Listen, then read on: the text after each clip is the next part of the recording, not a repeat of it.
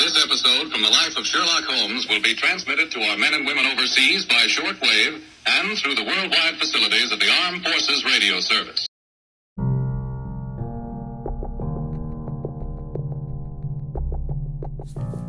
Welcome, fellow Sherlockians.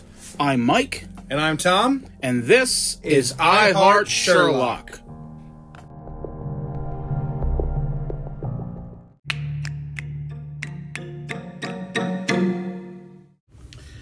Welcome back, everybody, for episode 12. And we are going to be discussing the Silver Blaze, or I'm sorry, Silver Blaze. Uh, it's the beginning of the memoirs of Sherlock Holmes short My story favorite collection. That's it. To- Tommy's favorite. Um, I enjoyed this story. It was a lot of fun. Um, I do. A, I, I am going to be impro- improvising slightly, so I took notes, copious, copious notes on this story. and lo and behold, this evening, before this recording takes place, my car was broken into. uh, that's no joke Yeah. and um, they they took the two bags that I had in there, and they had books in them, and um, yeah, so jokes on them. I hope they like Sherlock Holmes. Um, my notebook was in there, so I don't have my notes for this story. And also, too, they took volume one out of the two volume set of the annotated Sherlock Holmes. that That's I the have. real tragedy. That is the real tragedy. Fortunately, nothing nothing of monetary value was taken, but a piece of my soul has died. Uh. But that's how devoted Mike is Yes. to Sherlock Holmes. That's it, man. We cut out, dude. We we cut up the cardboard and the plastic bag, man. Me and Charlie just framed that back window after the cops left, and I'm like, I'm on my way. Tom here was on the phone with me, and he's like, you know, we don't have to do this tonight, and I'm like. No, yes, we do. I said, I promise you, I will be there soon. The pizza place called me and it's like, hey, man, you picking this pizza up? I'm like, yes, I am. I, said, I just told them what happened. They're like, yo, I'm so sorry, man. Like, you take all the time you need. I'm like, thank you, sir. So here we are. Still charging for the pizza, though. Still charge for the pizza. though. Plus, so the they were sort of sorry, but know. sort of sorry, but they still charge the late fee. they had to keep the oven running to keep the pizza warm. so that's it. Nine fifty at night. We are finally kicking off instead of eight thirty. But uh, yes, Silver Blaze. So, according to various Sherlockians and Holmesians, this took place between Thursday, September twenty fifth, and Tuesday, September twenty uh, September thirtieth, eighteen ninety. I love that specific date that they Yes. figured out. That's awesome.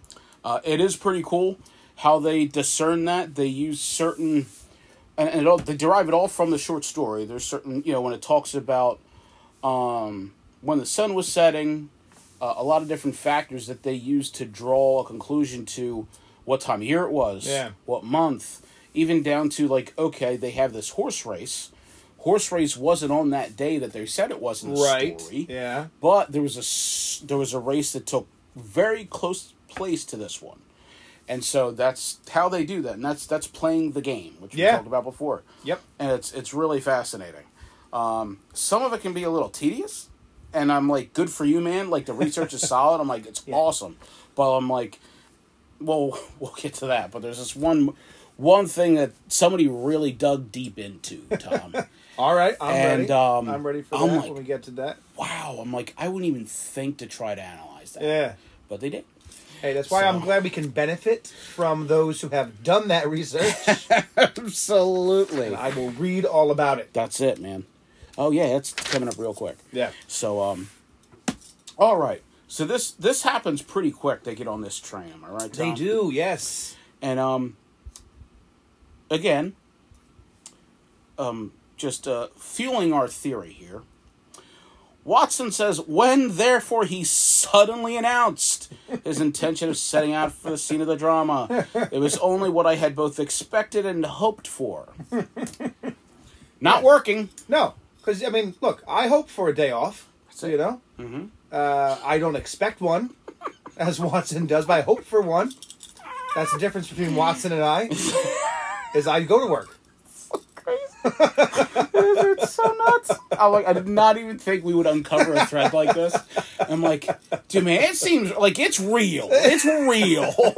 like, we're not like imagining this. We've is- come close to Watson actually working before. We have. We, but you know, he's even interacted with a patient before he's abandoned that patient. yeah, But I think I yeah. think so far the the engineer's thumb is the closest we've seen to him working. yes, And even then, we wanted to know where he got his degree in medicine from. yeah, because it was pretty much just uh, drink a lot of this and uh, and let's go see Sherlock Holmes. It's a heavy object that did this. yeah, you might say, like a cleaver.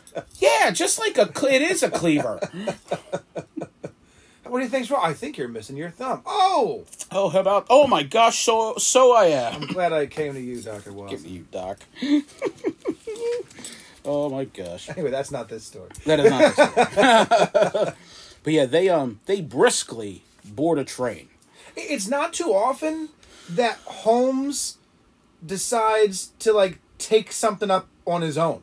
Correct. like nobody we don't see somebody came to the uh, you know and explained you know oh somebody took this or i'm hurt or so i got a letter you know uh, sherlock holmes is like hey you know what i want to solve this Yeah. i guess he's really into the to horse races Well, apparently he was desperate. Um, I mean, he, he was desperate, and like this was a nationalized yeah yeah thing. Yeah. So like it's all over the newspapers. Like everybody's got their hands on it already, and that's what he said. He's like, I figured, you know what? I mean, where are you gonna hide this horse? yeah Like, they don't need me. They're gonna. This is gonna clear up in a day. right yeah So like, and Watson's like surprised when Holmes tells him they did contact me. I didn't go because I thought for those reasons they don't need me. yeah horses are big That's it. you can't hide them Especially a, a prize-winning thoroughbreds with a sil- with a white streak on them. It's very hard to hide them. Um, so that's why they he boarded a train when they he got word that Yeah. like they still haven't found him. He's like, okay, this might be interesting. Um, and so they're on this train and they are headed toward uh, headed for Exeter, first class carriage. I wish, man, maybe we should do that one day. We'll take our wives. We'll go on like a a train trip, oh please like one of these replica, you know, like these Yeah. reenactment type deals. Because I think that would be freaking so much fun. Listen, I I um I think because of Holmes stuff, especially like the movies where like everything's on a train, or even Mm-hmm. Just you know, I'm just an old movie, old TV show guy. you know, Likewise, yeah. and um, so uh, a friend of mine, not that long ago, uh, took a train trip. I do forget where, Mm-hmm. and uh, they she said, "Oh, I got a compartment." I'm like, "Whoa, whoa, whoa, whoa! You got a compartment?" A compartment. And so all these old movies start flashing through my mind of these. Com- I'm like, "Listen, you got to take pictures of the compartment." I've never been in a train compartment. Yeah, man. So she sent uh, my wife and I. A video of her giving a tour of her train compartment. Mm-hmm. That's I'm like, that's great. Oh man, That's cool. I wish we were there. So yeah, I'm all for that. As long as we get some compartments, you know. Absolutely. I want to pull some curtains over and you Yeah. know or solve a mystery. You know, it, whatever man. we got to do. That's it. I'm bringing not- my hat. I'm sorry, that's it, man. We will we will saddle up and ride, sir. But it's true, and a lot of times they like we get the details of the case when they're on this train. Yeah, yeah, Like a lot, of, most times it's in two two one B. yeah. You're right. Um, and in this case, it's no, we're on a train, man, and we are headed out. yeah. And that's when they discuss all the notes of this case. yeah. And Holmes sort of plays the role that the um, Client. the client usually plays. Yeah. By describing the situation, uh, but Holmes does that specifically to Watson Right. to kind of fill him in on what he already knows. Agreed. Yeah. Um, and that's true. Um, and I think the was it the the last story we did. Um, it was Watson that was given most of the details to Holmes. Yes, I think so. I think it was the beryl coronet, um, or was it the one? Yeah, beryl coronet was yes, the last story. I do believe so. Um, so yeah, they're they're sharing these details. Now, this is where the de- we get into the details that I was talking about. That I'm like, good on you, and it's it's incredible scholarship, by the way. So don't don't misunderstand that. Um, but they even go the the route of trying to estimate what time this train left the station to bring Holmes and Watson to their destination. oh my goodness. Yeah, man, and like they're looking through time schedules, for trains back then. Like it's it's pretty cool the way they the way they did this. This guy, Dr. D. Marcus Hook, is a gentleman that was talking about this one. Apparently, he wrote something called "More on the Railway Journeys." So with Sherlock Holmes, and that's the cool thing about the annotated version, folks, that I'm reading from. It's it's actually Tom's uh, Tom's uh, Tom's copy. Um, that really, if you're interested in Sherlockian scholarship, this is really, really a nice two volume set to have because it really, in the margins, it just it, it talks about different essays and stuff that other other Sherlockians wrote.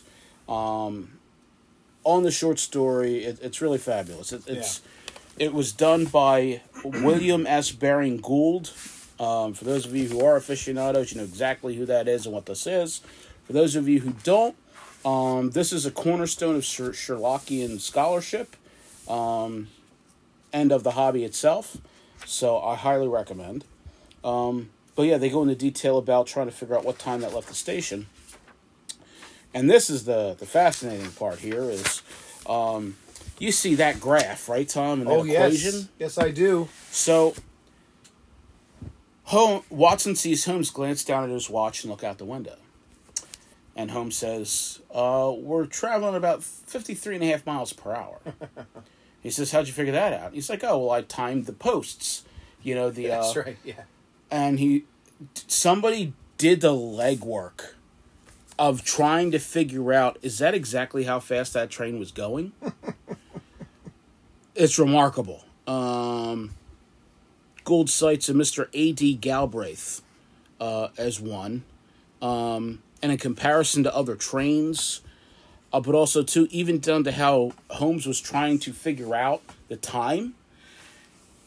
And they're like, look, he's only glanced at his watch at seconds. Like, you know, like at a time. Yeah. You need to look at it longer than that to time this thing. But they said, um, it was very specific to the speed that Holmes gave. But they said the more accurate would be between 52 and 55, is to phrase it that way. But he was down to the quarter, which is crazy. so, but that was that was pretty cool. Uh, Yeah. again, how people have gone the distance to do that, and I feel like you said, I'm glad they did the work, so I Yes. can read it and we can share it.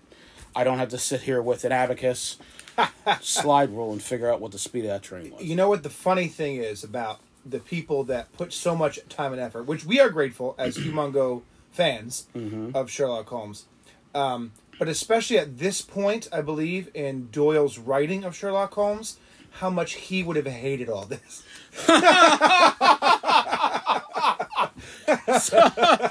You guys know I just did this for money, right? They threw so much money I couldn't say no. That's why I wrote it. That was it. Miss- uh, uh, uh, Dr. Doyle, um, Sir Doyle, uh, I believe I figured out what time the train left. It. Who cares? He would say. That's great, and I don't care. Have you read The Lost World? No. Ah, well, yeah, yeah, yeah. Here's a whole here's a whole collected works of my other real works that I've done. I still blows my mind that he that he really viewed this as like the bottom of the barrel of what he was able yeah. to do, and I'm like, I mean, he must have liked man. it at first, yeah, but then you know, he just He got stopped? tiresome. Yeah. Yeah. man. Like, I don't know. I mean, if any, to, in my mind, this shows how great of a writer he was. oh, I agree. Yeah, and Yes. like absolutely read the other stuff. I haven't yet, you know, but like, this is the problem. yeah, that's I what he was guess. upset about. like, come on, man. Yeah. Um, I have to remember. Maybe I'll, I'll have to post it, but there is a. I'll be able to tell you right now. It's a, a podcast on Doyle, like, and all Oh, of okay. his works, nice, including Sherlock Holmes, which was which is interesting. right. Um, and let me pull that up real quick for you folks. Yeah, because I think he's got some horror stories that he Yeah. wrote, some other mysteries. Mhm. Again, The Lost World, which might be his most famous non Sherlock Holmes Yes. novel. There are Doings of Doyle. Uh, Doings of Doyle, and you can find that on Spotify as well. Um, yeah, uh, a podcast celebrating the works of Arthur Conan Doyle, creator of Professor Challenger, Brigadier Gerard, and Sherlock Holmes. So they do they do cover all of his works, Yeah. which is pretty cool. Uh, but yeah, I agree with you. You'd be like, wow, you guys really went you guys went that far with it, huh? It, Good for you. I think it's going to be in, now that we're in the memoirs. Mm-hmm. I think it'll be interesting to see if we can pick up as we read these in kind of the order he wrote them, leading up to the final problem. If we can kind of see if if his disdain shows as the story, you know, as the stories continue, you know, because you Mm-hmm. Know it's no secret. The final problem is where he tries to kill him off. Right. Um, you know, so I wonder how far in advance he was really trying to get there. You know, like how sloppy it got. well, no, no, well, maybe, right? But uh, we, I don't know. We'll see. Maybe that's not really there. Maybe, but I'll read into something. I'm sure. No, that's just what I envisioned when you were talking about Yeah, that. yeah. I'm like, I can see in my head, he's just like, like, man. How'd you figure that out, Holmes? I don't know. All I right, don't anyway. know. All right, anyway. yeah, yeah, yeah. Like, man, adventures, solid. Memoirs halfway through, solid. Then he started to trail off. You wanted him, you wanted Holmes to be dead by the Why end Why are the there novel. dinosaurs in this story? Is this a commercial for another novel? Professor Challenger helped Sherlock Holmes. What is this? Gosh. There is a Sherlock Holmes movie about Sherlock Holmes and dinosaurs, by the way. Uh, please don't watch it. It's awful. I, I had the unfortunate uh, rental one time of, of, of making that.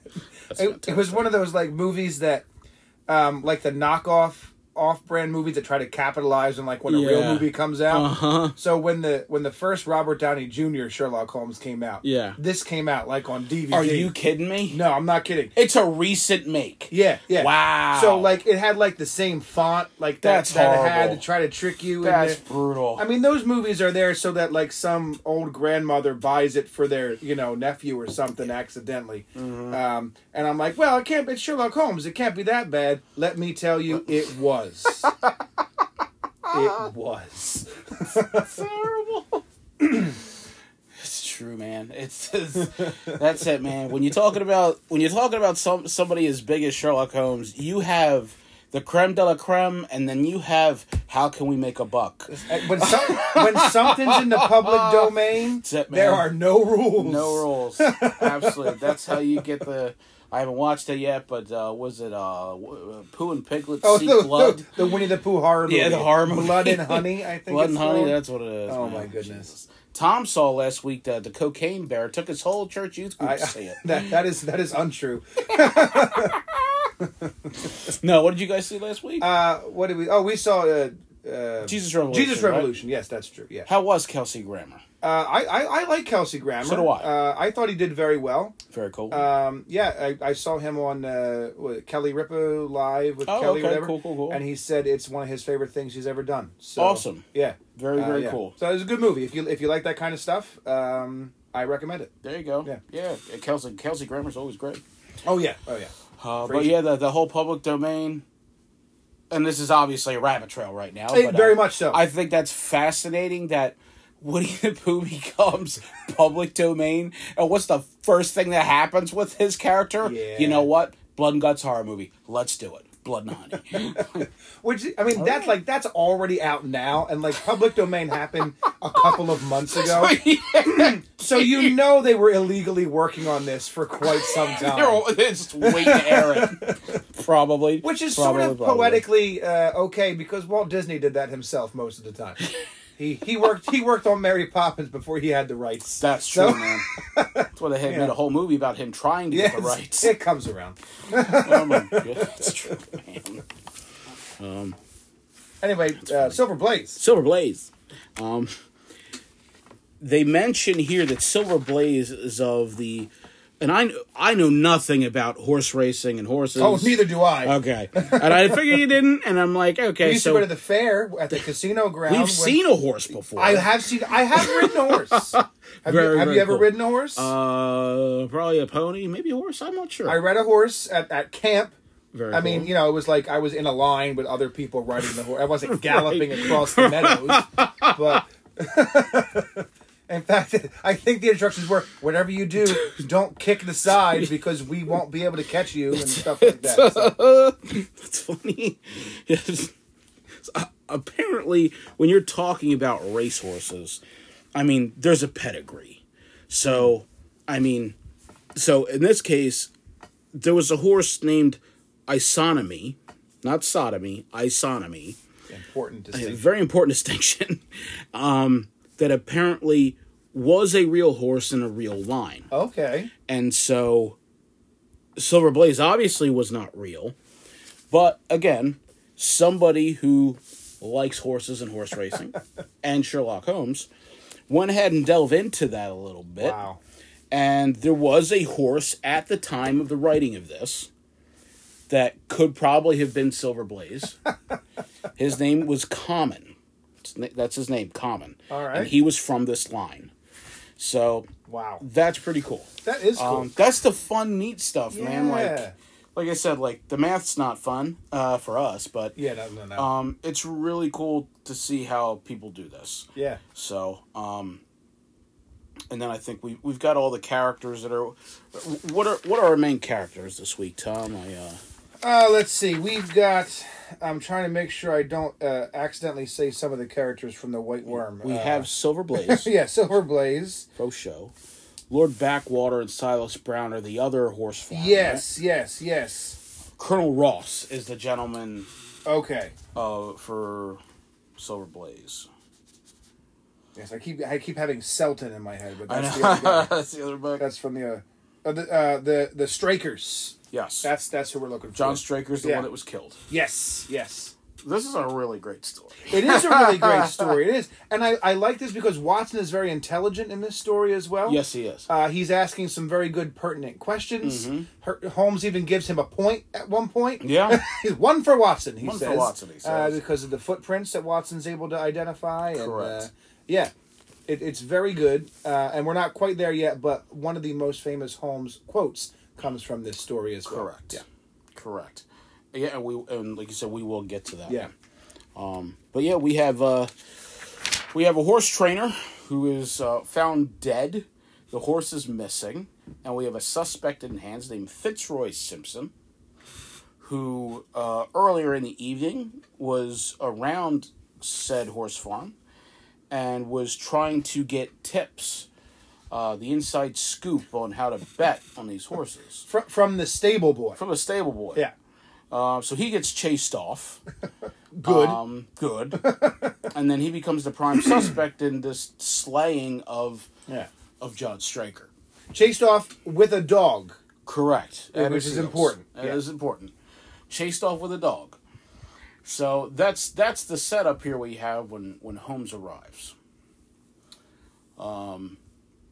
And we have uh, Inspector Gregory. Yeah. Yeah. I was just gonna say that. Yeah. About Gregory, man? Yeah, and you know what? It's it's it makes me feel extra bad for Lestrade because Holmes has Yeah. such respect for Gregory. Yes, he does. That he does not have for Lestrade. Correct. Um, he, the only thing he says, Gregory is a fantastic detective in every way, except he has no imagination. Correct. He says he's not very creative. Yep.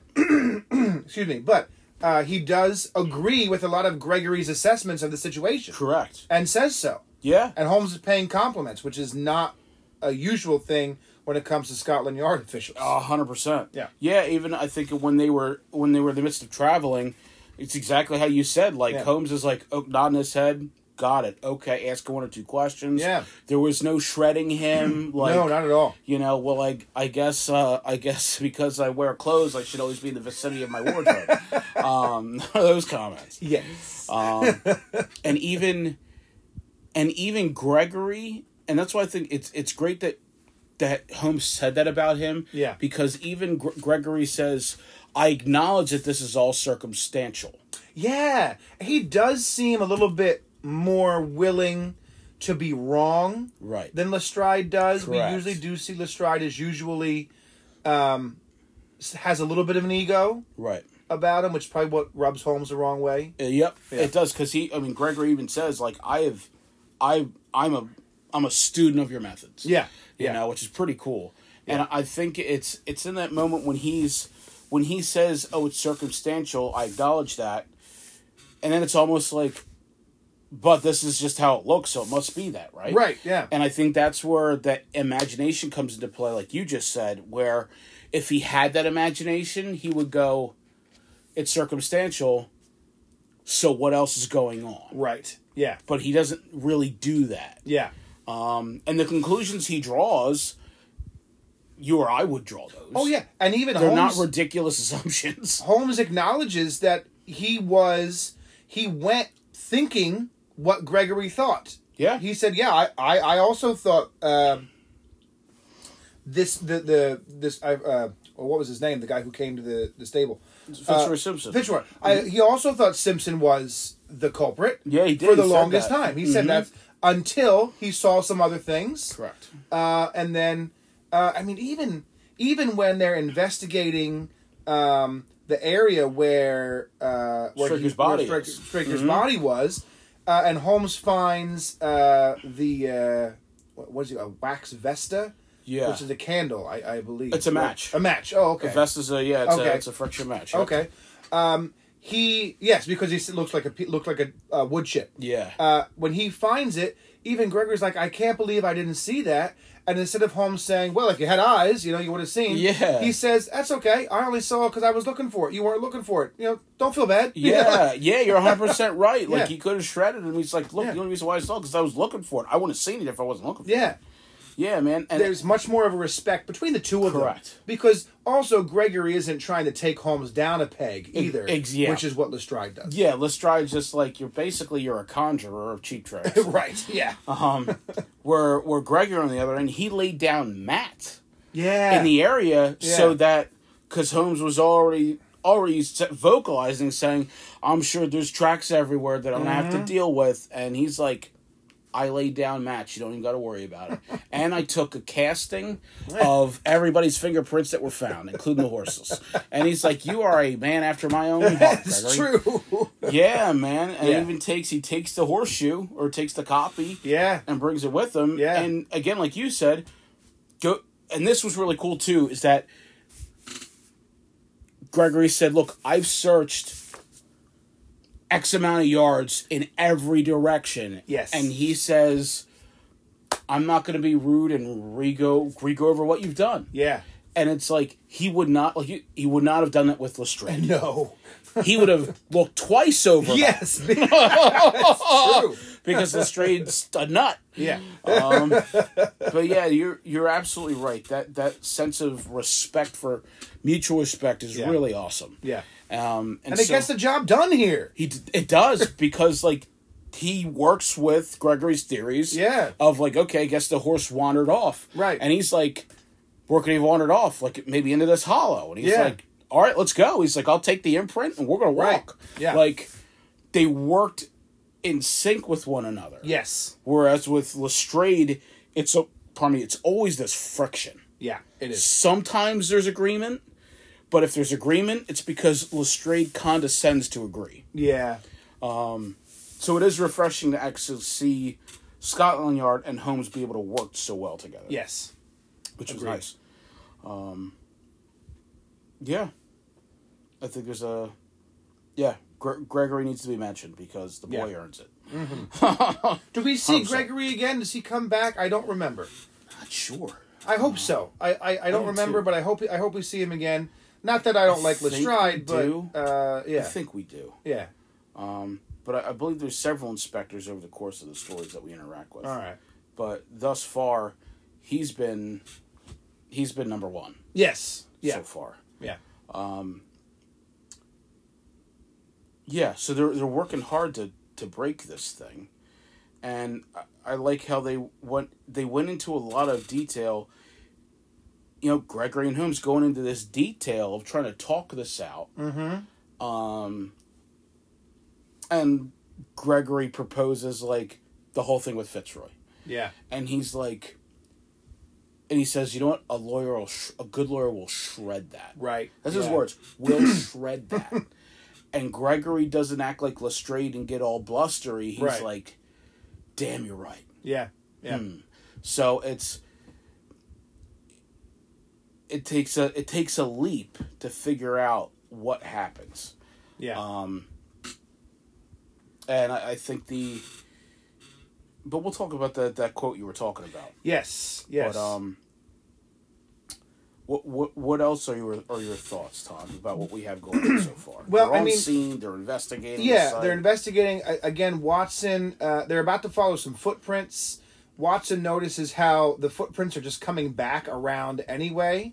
Yeah. So rather, and Holmes like, okay. So again, he's listening to Watson, right? That's where he's like, one for you, Watson. Yep. Instead, he's like, so we're not going to follow them all the way in a circle. We're just going to follow them from here and see where they went. Right. Because there's pretty much two options of where this horse may have wandered off to. Right. And so they end up going to the one that Holmes wasn't really going to go to. Yeah. And uh, that's where they meet um, Silas, Silas, yeah. Yep. who is uh, kind of a, a real gruff personality at Yes. first.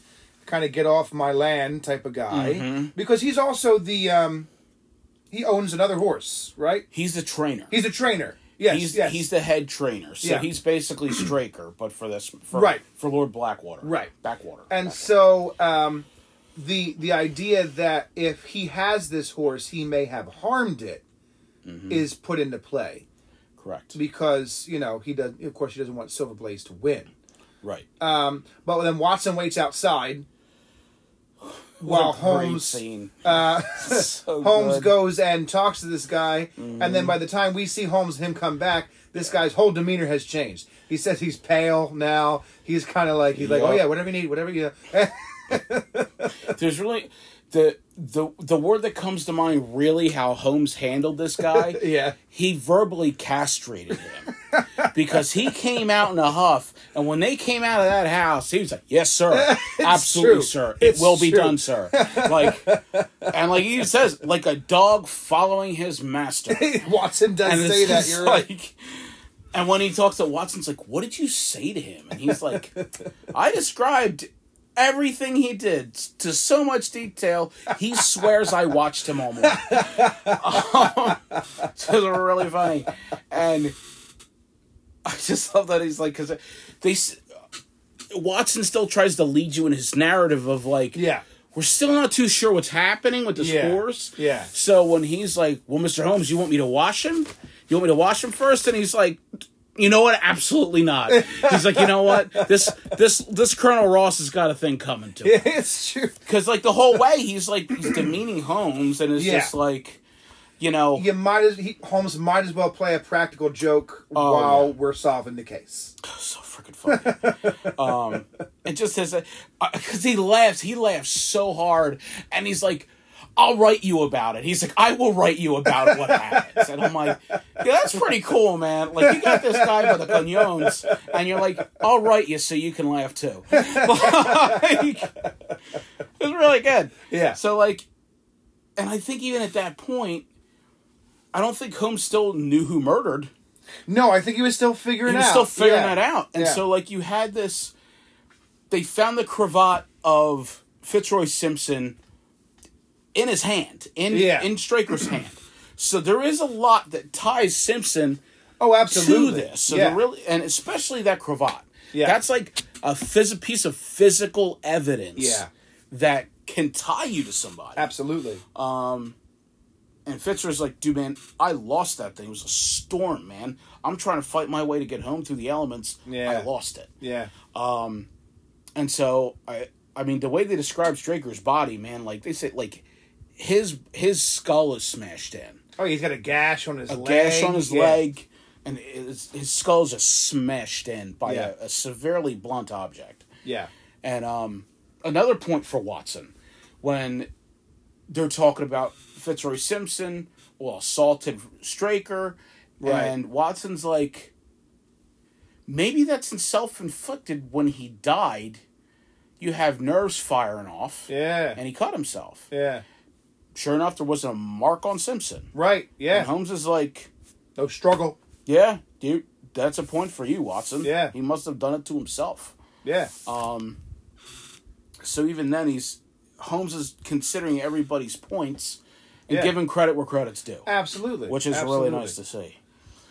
You know, um, yeah. I'm trying to think of anything else about the details about Straker. They found the candle, Yes. Yes. That's where the candle. so that was in. something Yeah. else. Um, and then the, the stable boy's food was drugged. Yes, that's true. Yes. Uh, um, Ned Hunter. yes, that's right. Ned. Yeah. Yeah, food was drugged because they found him kind of in a stupor uh, that next morning. Yeah. Powdered opium. Yeah. That's scary, man. Especially in our present day today. You know what I mean? Yeah. Like, like, you know what? I know what'll put the stable boy to sleep. I'm gonna sprinkle his food with heroin. yeah. That'll quiet him. Like In the curried mutton. in the curried mutton. That's frightening. Like you don't wake up from that. We're lucky. We're lucky. Ned Hunter woke up. That's true. You know what I mean? Because I doubt whoever put that in there is like, I know exactly how much will not kill Yeah, That's true. Yeah. No one is. They weren't. No way. They didn't have a recipe. Not at all. yeah, not at all. So they.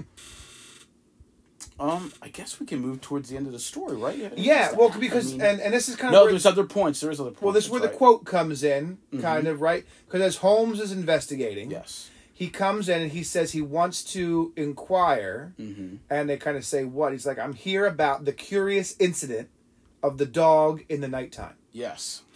and and of course they say the dog did nothing in the nighttime and then holmes in his i know more than you do way is like ah that's the curious incident Yeah.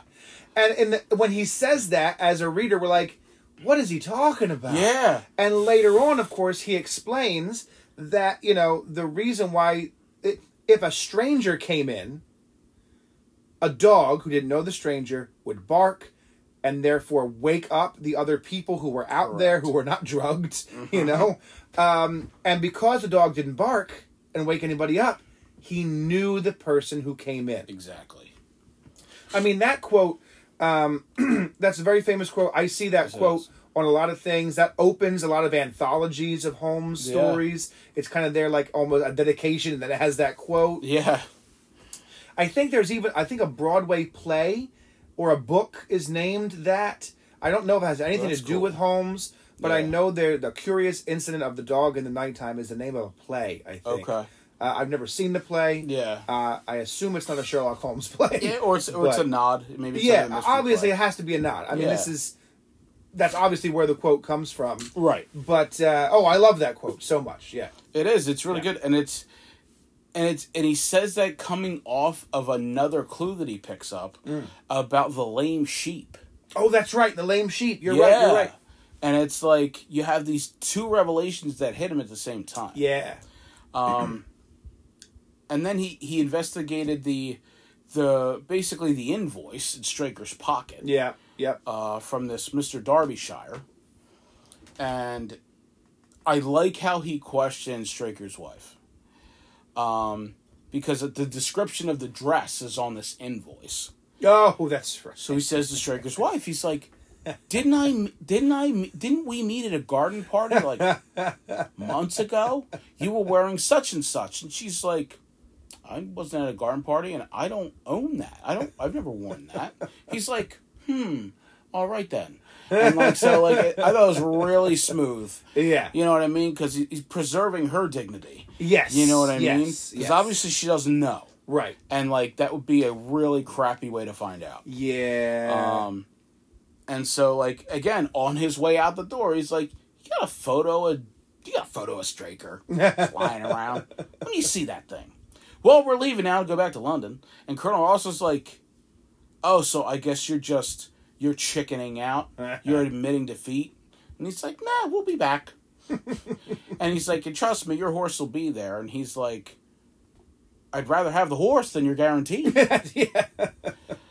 Um, and it's I- love their whole interaction because Colonel Ross he does act like such a jerk, Yeah. and he gets every bit that's coming to him. and um, obviously Holmes figures out that Straker's leading a double life. Yeah. Um, apparently this dress that um that Straker bought. Here's I do we do have a reference of how much that cost. Um, twenty two guineas, about one hundred and fifteen dollars and fifty cents U.S. at that time. So I can't even imagine how much pounds are. I mean, Yeah, right. pounds is the top, right? Yeah. So that's that's wild. But um yeah, 115 it's an expensive dress. Yes. So like the man's got a this woman's got a expensive tastes, and so he's got to fund that somehow. Yeah. And this is his answer. But um, yeah, um, the horse race comes right, The horse race comes. and like Colonel Ross is like, I don't see my horse, and he's like, it's coming, and like it's a full card. yeah. And now comes all the horses. Yeah. And he's like, Is this a joke? Like, this is a really bad joke because I don't see my horse. Holmes even says, "Would you recognize your horse?" Oh, he rubs it in "Oh, I would definitely. I would. good. I rode the horse. Of course, I would. I've been on this turf for 20 years. Yes. He's like, all right, so we'll see. We'll see. Like, That's not my horse. He's like, Well, we'll see. and they take off, and like Ross has got his binoculars, and he's like, Well, I mean, he's doing good, whoever he is. and he won. It's incredible. Who is this horse? And like, man, bring that horse out, man. And when he washes that horse off, Yeah. freaking hysterical.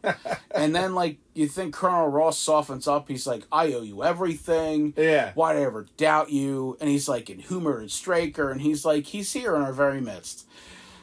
Ross is like, okay, so that's not funny. You're insinuating that it was me. And Holmes just toying with him. Absolutely. Ah, because The he whole prolongs way. it like he's here. What do you mean he's here? He's in my company. In my company. I'm, I'm looking right at him. You're looking right at him. And- oh, oh, I didn't mean you. Why would you think I meant you? He's behind you. He's behind me. Know, and- walks right over and it just pats this this horse's ass, and it's just like, here, here's the boy, here he is.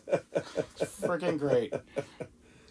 And obviously, for I mean, assuming you guys read the story, but we go over the details anyway. Right. Um, Straker tried laming the horse in such a way that horse would recover, Mm. Right. But he would lose this race. It would seem like he pulled his muscle yeah. and he did it with again point to Watson. Yeah. something called a cataract knife.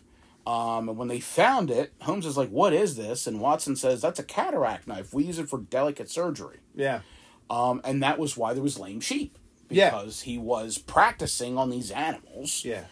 uh, in in order to prepare for doing the horse. And when he went to go, Silver Blaze wasn't having it. Yeah. So he took him out to to to um out in the open to not have a, a commotion caused. And uh, yeah, you're right. Silver Blaze did not did not cooperate. yup. That's it, man. Kicked his brains out. Yeah. Do you ever notice that? Like, so far, like they've said it many times. Like he doesn't pull punches. Right. It's just like he blew his brains out. I'm like, Yeah. wow, that's graphic. It isn't is, yes. Yeah. Real That's graphic. graphic for the 1800s. Yeah. It's like, oh, he smashed his brains out. Yeah. And that's what happened. Yeah. It reared up and kicked this man square in the face, shattered his skull. Yeah. And that was it. And then the horse said, "Well, I'm done here. I'm gonna Yeah. walk off. I'm And, gonna and walk he did off." slice his leg on the way down. Yes, he did. That's it, man. Um, it it is the funniest part for me is when he's talking to Silas Brown, and he's just like, and it occurs to him then, like, you know what? Nah, don't wash him. It's gonna be awesome. so much fun. I mean, even at, even at this moment, the guy's like, uh, "Hey, hey, tell me everything." I was like, "Nah, later. Yeah, that's right. I'm not going to tell you right now. You now.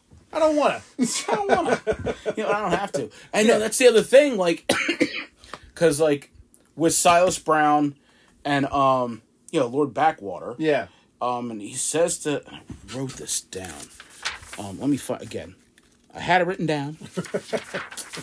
and some thief stole my notes. Yeah, and he's not joining us tonight either for this podcast, which is the Absolutely. big crime of the thing. Where is this? Uh, bu- bu- bu- bu-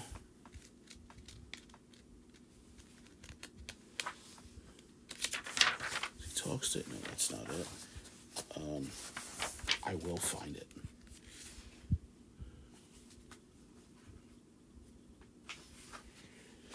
Uh, this is here. Here we go. Um, he says, "My dear fellow, he will guard it." Uh, to this is Watson. He says, "Um, he says, but his stables had been searched. And he says, oh, an old horse faker like him has many a dodge, said Holmes. But are you not afraid to leave the horse in his power now, since he has every interest in injuring it? said Watson. He said, My dear fellow, he will guard it as the apple of his eye. He knows that his only hope of mercy is to produce it safe. and Watson says, But Colonel Ross did not impress me as a man who would be likely to show much mercy in any case. And this is cool. Um, and this is Holmes. The matter does not rest with Colonel Ross. he said, I follow my own methods and tell as much or as little as I choose. That is the advantage of being unofficial. I don't know whether you observed it, Watson, but the uh, the colonel's manner has been just a trifle cavalier with me, and I'm inclined to now have a little amusement at his expense. Say nothing about the horse to him. And like it's really cool because the the last time we saw him exercise this right as Right. an unofficial was the Blue Carbuncle Yeah, yeah. when he when he didn't report this man to the police. right. Um. Of course, he says, "I, I saved a soul tonight." Yeah. um, rather than condemn this man who obviously did something stupid. Um, and I feel it's the same with Silas Brown, the guy, and I think that's illustrated by that. And it took me like uh, after a read or two or listening to it, but like, okay, Silas Brown was like all but two Kings Pyland, Yeah. and like as Holmes puts it, he's like when when the devil whispered in his ear, and is like, "I'm just gonna take this horse back to my place." right. Yeah. Um, and so I think again, it's, it's another case of somebody doing something stupid. Yeah. They got caught. Right. Um, they're not nefarious. They're not this infamous villain. Right. And Holmes is like, you learned your lesson. Don't let it happen again. Yeah. I'm letting you off. Other people wouldn't. Yeah. You know. So it's um. I like that balance that he has. Yeah. And judging by his demeanor after the fact, I think he did learn his lesson. I think he did. Yeah. He absolutely did. So much so that like, again, Holmes is like, you don't have to worry about him. yeah. Trust me. He'll do anything we tell him to. Without a doubt. Without a doubt. Yeah. Yeah. uh,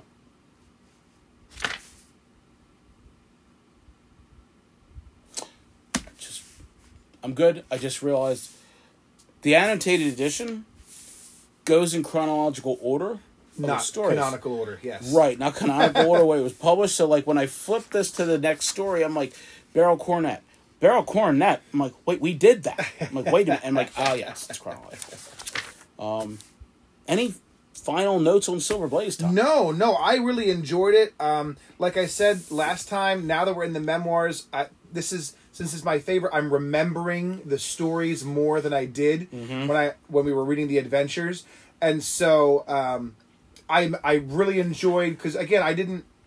It's been a long time since I've read Yeah. the canon, but I enjoyed reading it anew and remembering it at the same time. Yes. Um, and so yeah, no, a great That's story, cool, a, a great way to kick Yeah. off uh, the next collection. and one of the not to backtrack, but uh, oh, the one of the big points that Holmes found was that it was the curried mutton.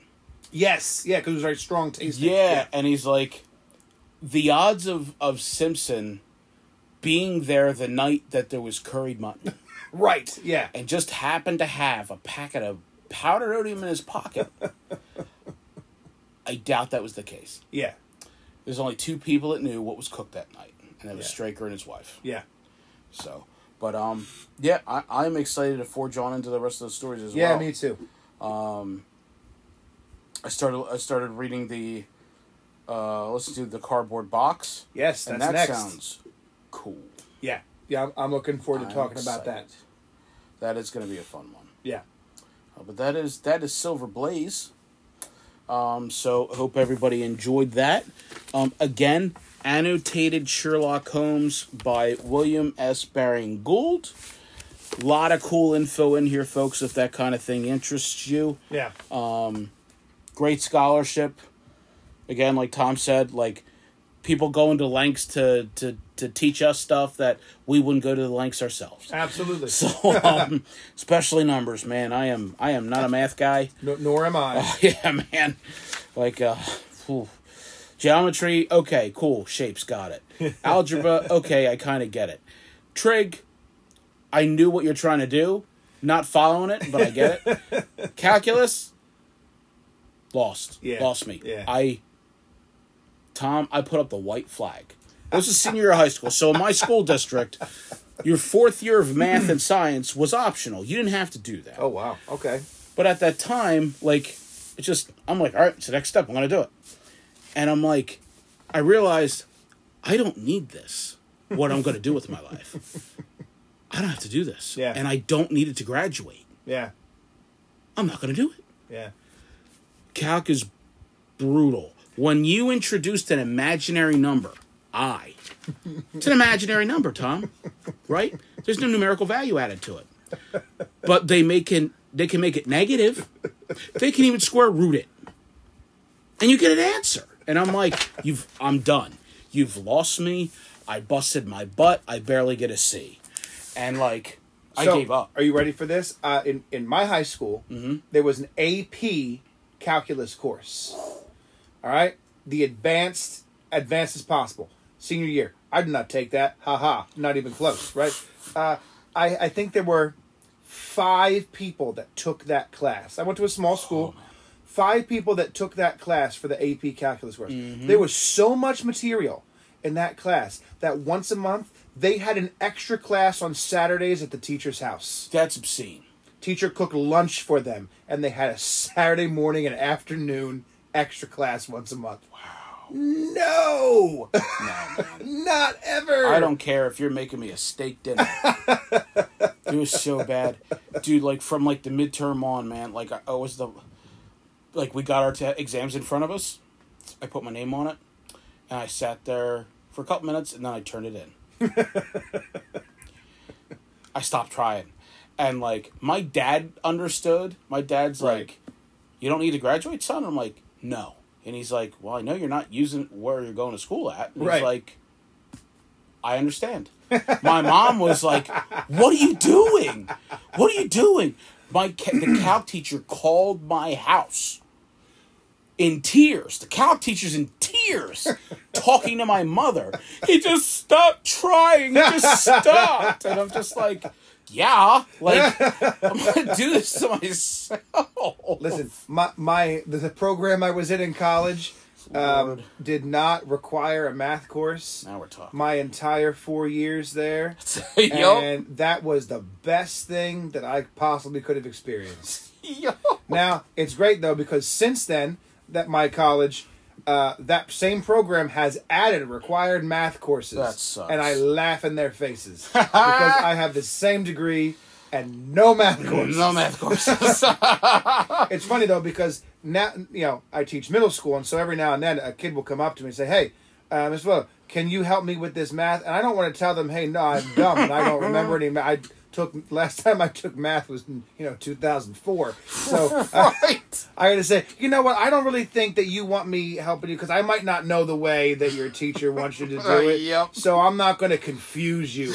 And then actually, I'm looking at them like I don't know what the heck this is. Like. Yep.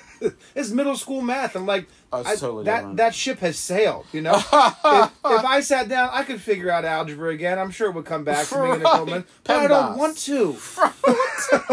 Yeah, That's nuts, man. Yeah. I, I agree, man. And it's it's very. I was helping somebody put in drywall at a buddy's house, and that was me and Charlie, uh, and and the one buddy Jeremy. It was his house, and so like we're putting this drywall in the ceiling. Well, the way the doorway is that comes in, it's a this weird, strange angle, right? With a couple couple angles and cuts.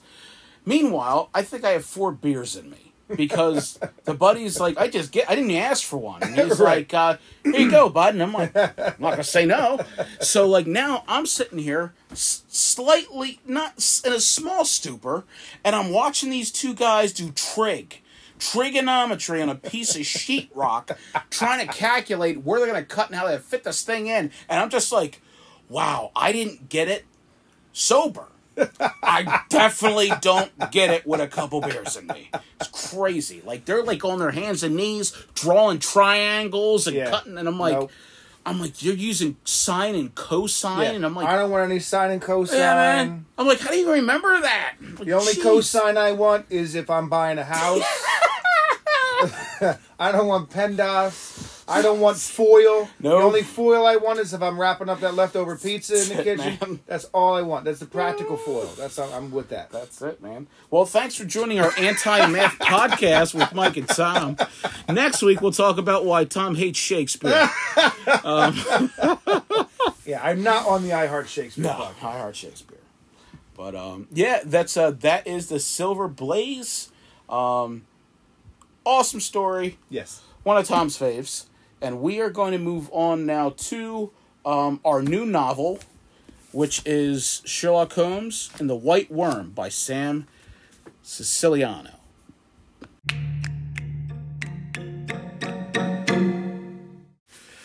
All right, kids, my uh, my bourbon and bourbon and coke's been refueled, and Tom's Virgin Pepsi has been refueled. Uh, we're ready to go here for part two. Um, so uh, I'm going to open this with I don't like this. I don't like it. Um, the author's preface, and this is even more so, which is nuts. he talks about the story that Bram Stoker wrote called the, the Lair of the White Worm. Right. And you would think that maybe this is a hidden gem that nobody knows about. Yep. and, Yep. Yep. Um, it's not. Yeah. Um, in fact, uh, Siciliano says, sadly, that is not the case. Yeah. It's like a Victorian curiosity shop full of bizarre and kinky knickknacks. So you're going to take a trash story and you are then going to try to elevate it by removing things that make it a Sherlock Holmes story, including Sherlock Holmes himself. Yeah. Borderline. So uh, uh, I got to ask you a question, Mike. Yes. So when when we were finishing up Sherlock Holmes versus Dracula, Yeah. uh, which is a book that I kind of recommended, mm-hmm. uh, and you recommended a couple of books. Yeah. Um, and it was between this one and I forget the other one, different author. Right. I gotta ask you, what what drew you to this book as a recommendation? Well, I've never read either. Okay. Um, and what drew me? Yeah, You truly want to know? I truly want to know. You owned it too. Honest to God, this has been sitting on my shelf, and I'm like, It has been. sit- I think somebody gave this to me as a gift, um, and lo and behold, uh, I did. I looked on my shelf and I found two other books by Sam uh, Siciliano. oh on- no, Because I, I now you, you guys can't Oh, see, no. but um, Titan Books had was bad. still not a sponsor, by the way. Titan Books um, has this has this line of Sherlock Holmes pastiches called the Further Adventures of Sherlock Holmes, and that what they they it's a really good series. Um, of, of books that they actually publish a lot of old classic, I guess you could call them pastiches, including actually, um, I had the original Sherlock Holmes versus Dracula copy, but they've since published Loren D. Estleman's two Sherlock Holmes books under this line, this branding. which we're never going to speak of the branding of what it is until we start getting paid by said branding. just, I'm just kidding. I'm going to go back and So- edit it every time Titan Books is uttered. So if I if I ever find myself in uh, a used bookstore or or even Barnes and Noble and I see anything with the further adventures of Sherlock Holmes Yeah. Titan branding, I usually pick it up. Yeah. Because I'm like, hey, this means it's going to be good. I have since learned that that is not always going to be the case. But because of that, I have ended up with three Sam Siciliano books on my shelf. And you didn't read the others, right? I have never Yeah. read them. It's, it's like, I haven't read this either. No. and he's referencing. I mean, that's that's part of why I hate it. Um, yeah, it's um, yeah. Continue. You're in the middle of thought. I apologize. Yeah, no, it's fine. Um, I mean, and I guess it. Yeah, that's all I really want. I mean, Uh, so let, let- before we begin the story, yes. let me tell you the vibe I got from this book. Yes. Tell me. All right, so you know when you have a, a TV show that you really love Yes. and you're invested, you spend a lot of you know many seasons, mm-hmm. and then one of the main characters of the show leaves. but they but they try to keep going with the show and they bring in like another person like you know when the Brady Bunch brought in like cousin Oliver. Nobody liked him, right? Nobody wanted him, Uh huh. you know, or whatever. When they Laverne and Shirley, when Shirley left and it was just Laverne, right? Nobody cared, right? because it wasn't the same thing anymore. No. And so here we have Sherlock Holmes and Watson have been starring in this series for many, many, many seasons. and Watson has left the show. and they have brought in literally a cousin That's a doctor. to take his place that has the same alleged profession Yep. that the previous guy had. Yep.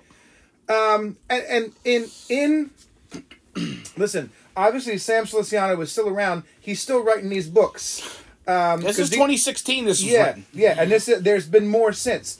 Um, I the only the only downside to what I'm sure will be very constructive criticism uh, of this novel so far is is that um, we we obviously have joined this new season of the Holmes Show Yes, we have. a couple episodes in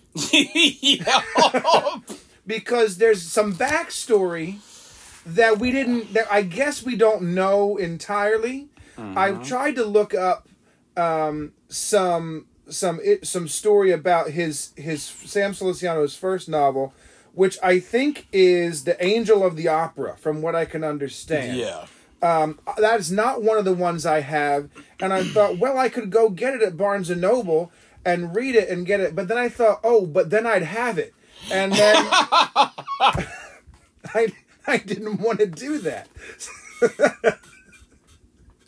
Then I actually spent money on it. My hard earned money. And if you knew what I had to do for these dollars, you wouldn't spend them either. So so we we are missing a little bit of the backstory. Yes, we are. but I have a feeling that it's not that complicated. Uh, uh, I don't know. I'm still confused, dude. I'm still that. I mean, they've made countless references so far in previous works, and I'm like, I don't know if, if if Vernier had an affair with a woman. I have no idea. Well, and see, this is the thing. Have we've read three chapters? Three chapters, by the way, which are from that stop at page eighty-three. It's crazy. These are long chapters, which I think I've said this before. Long chapters are a turnoff for me. right. Right? Okay. Um, they're just like, whoa, that calm down. At least give me like the little stars or the asterisks every now and then. like, you know what I mean? I love when they title chapters. I love that. I know. I gotta have a goal, you know. and three chapters, and I'm already close to a hundred pages. No goal in Let's, sight. yeah, right. Um, where was I going with this? Same place Siciliano was going. oh, that's right.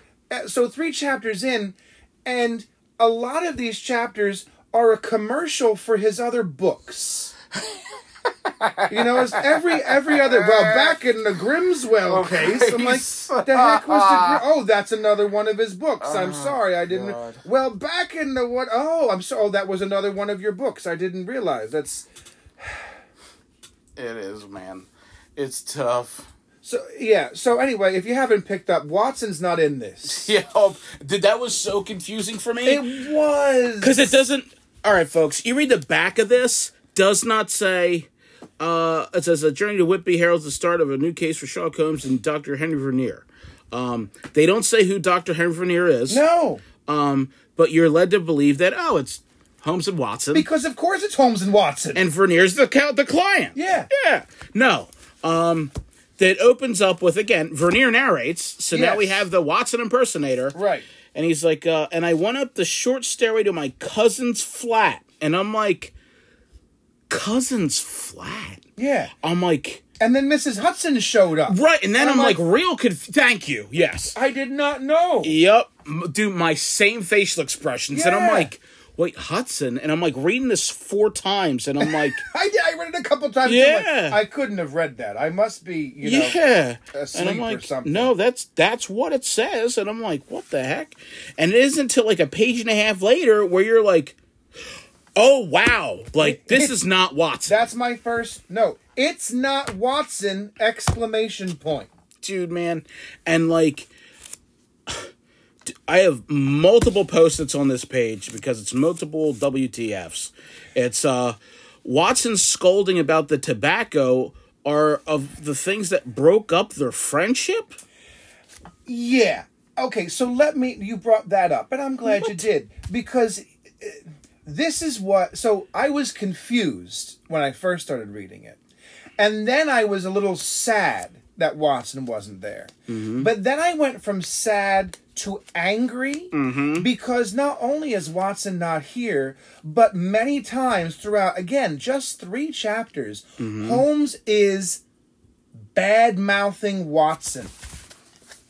I mean, eliminate the profanity, but what does that say? yes, same thing. Same thing. And he's at one point he says Watson and I were never as close as like he pretended we were. Crazy. I'm like, what is this? yep, bad mouth them the whole way. And that made me angry because I think a couple episodes ago we spent about 45 minutes talking about how great Watson was. Yeah, man, dude, it's almost and it's almost and this just hit me now. It's almost like Siciliano's like, you know what?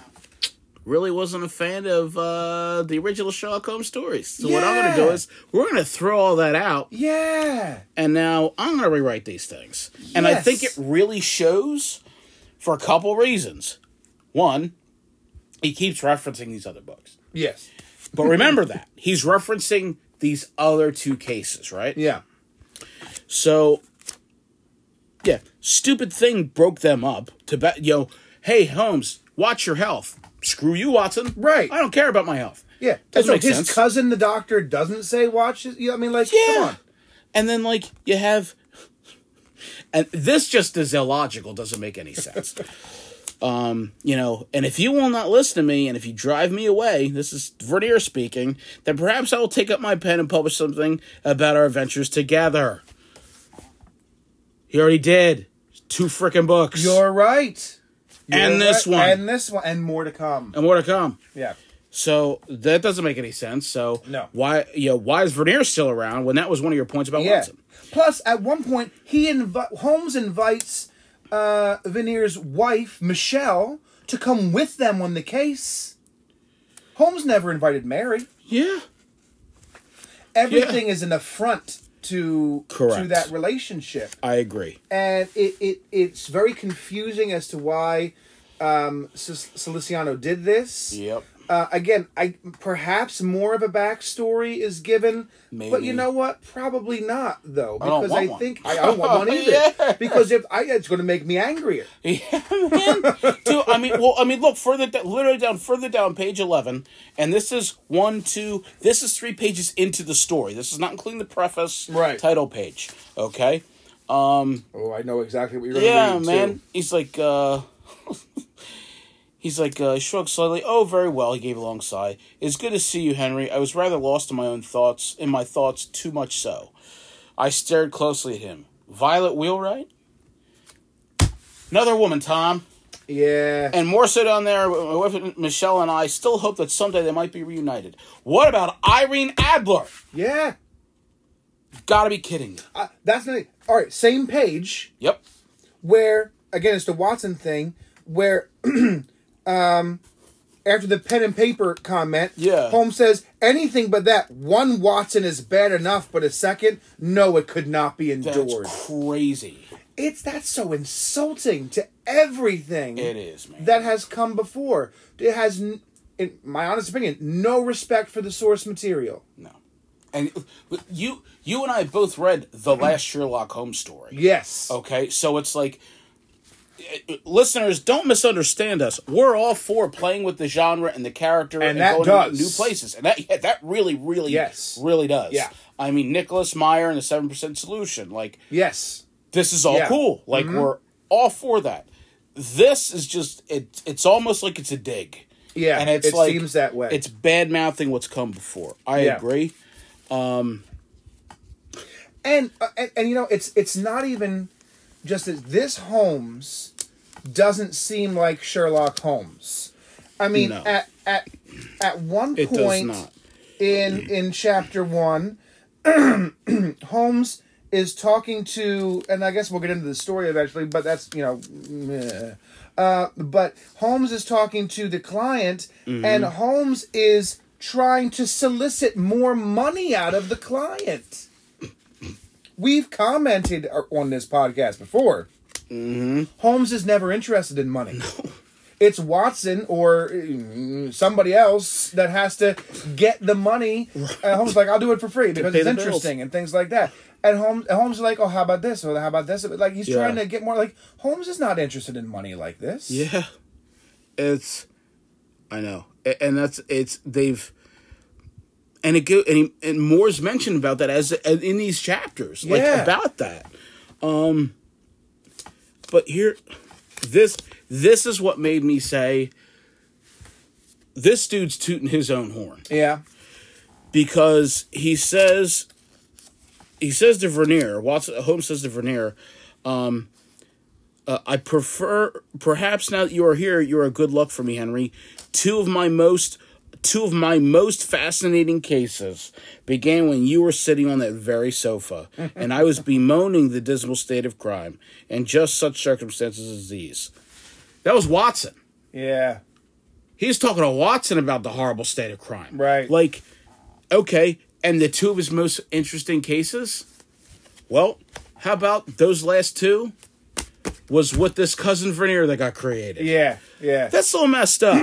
I agree. I, I agree. mean, I don't know if that's purposely being done, but like, you're not only discounting Doyle, you're discounting every other pastiche author. yeah. That's not cool. I agree. I agree. And it baffles me that these novels are popular enough right now to have so many of them. Um, yeah. the best part, dude, literally the next page, man. Page 13. Holmes says to Adam Selton. So you have Adam Selton now, who is our client, Right. who comes to Holmes with this dilemma of being sent this packet of information and this quote ancient document talking about this worm that a, a knight slew and then a curse was bestowed upon the family of Diana's Grove where Right. this worm was first slew. Um, so Adam Selton is now in the room Yeah.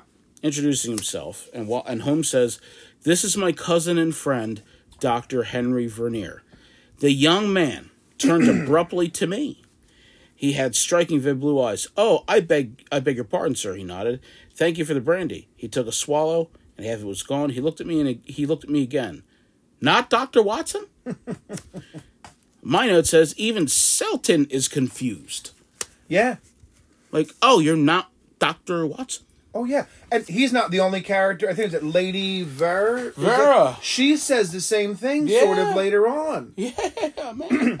And honestly, on that same page, uh, and this is this is where I'm going to cross over into, and again, um, I, I feel sort of bad for Mister Siciliano yeah. uh, because I, I'm crossing over from being angry at the storyline to, and I there's I have several examples of this. I don't think this is particularly good writing, um, because also we have this part where Holmes does his Holmes thing where he says, "I know this," and they say, "Well, how'd you know it?" And he explains it, but then he says, "You've come about a lady." And he says, How'd you know that? And he's like, I'm tired of explaining stuff. I'm not going to. And in my mind, I wrote down, like, okay, but how did he know? Or did Right. Siciliano just say he knew just to do a, another Sherlock Holmes knows things Right. routine? But there, I mean, I'm reading this. I read it several times. Like, I don't think he could have known, no. and we just kind of made it up, just for because that's what you do. right. And I'm like, mm, Yeah. this might not be going well. Yeah, it's a cop out. It's a cop out, exactly. And it's Holmes Holmes revels in explaining Absolutely. how he came up He's with that. bummed when he doesn't get a chance He to. is bummed when he don't get a chance. Like we just read in our last book. Yeah, in Dracula. With the yeah. surgeon, Yep. the old surgeon, and he's like, "Oh, I guess you uh, you noticed my uh, my you know the stethoscope in my pocket." Yeah. and he's and like Holmes is like, "Well, that's not fun." I know. That's not fair. exactly. Like- Exactly. he would jump at the chance for He him would. to just be like, you know what? I have my secrets. Yeah, this this is portraying Holmes. He's this is portraying the fact that Watson has been embellishing Holmes' character so much Yeah. that in fact Holmes was actually a decent person in Watson's stories, Right. but in reality Holmes is kind of a stuck-up jerk. Yeah, the the it's It's dehumanizing him more than it is humanizing. Mm-hmm. and him. they're muting his character of who he is. Yes, and like you said, this whole concept of, oh, Watson, Watson basically wrote bold faced lies about. Yeah. like, and it's it shows through. Like, and I feel like this is more the Doctor Vernier show. Yes. than it than it is Sherlock Holmes. Yeah, because we feels. we saw we've also got. I mean, we've also got scenes of Vernier and his wife like in bed being almost very intimate. They well, they were intimate. They were before intimate. the scene. We, yeah, we, yeah, we pretty much have a, a, a the pillow talk. After. yeah. I mean, it's and it's and there's this this story is is there's a lot of sexual tension in this story. Thank you. I wrote that too. I'm like, they're all talking about. They're all talking, Talking about it. about- Holmes about is talking about it. it, which is not a Holmes thing. Vernier is talking about it. The the new characters are talking about it. Yeah, like I mean, like the, the closing of the one chapter, like Holmes is like, "Lady Ver's not your type, huh?" He's like, Yeah. "No." He's like, "I know who is though. Yeah, Know who it is? yeah, Miss. Marsh, isn't yeah. it?" And he's like, yeah. "Yeah, actually, it is." Yeah. like, what? First of all, the guy's got a wife at home.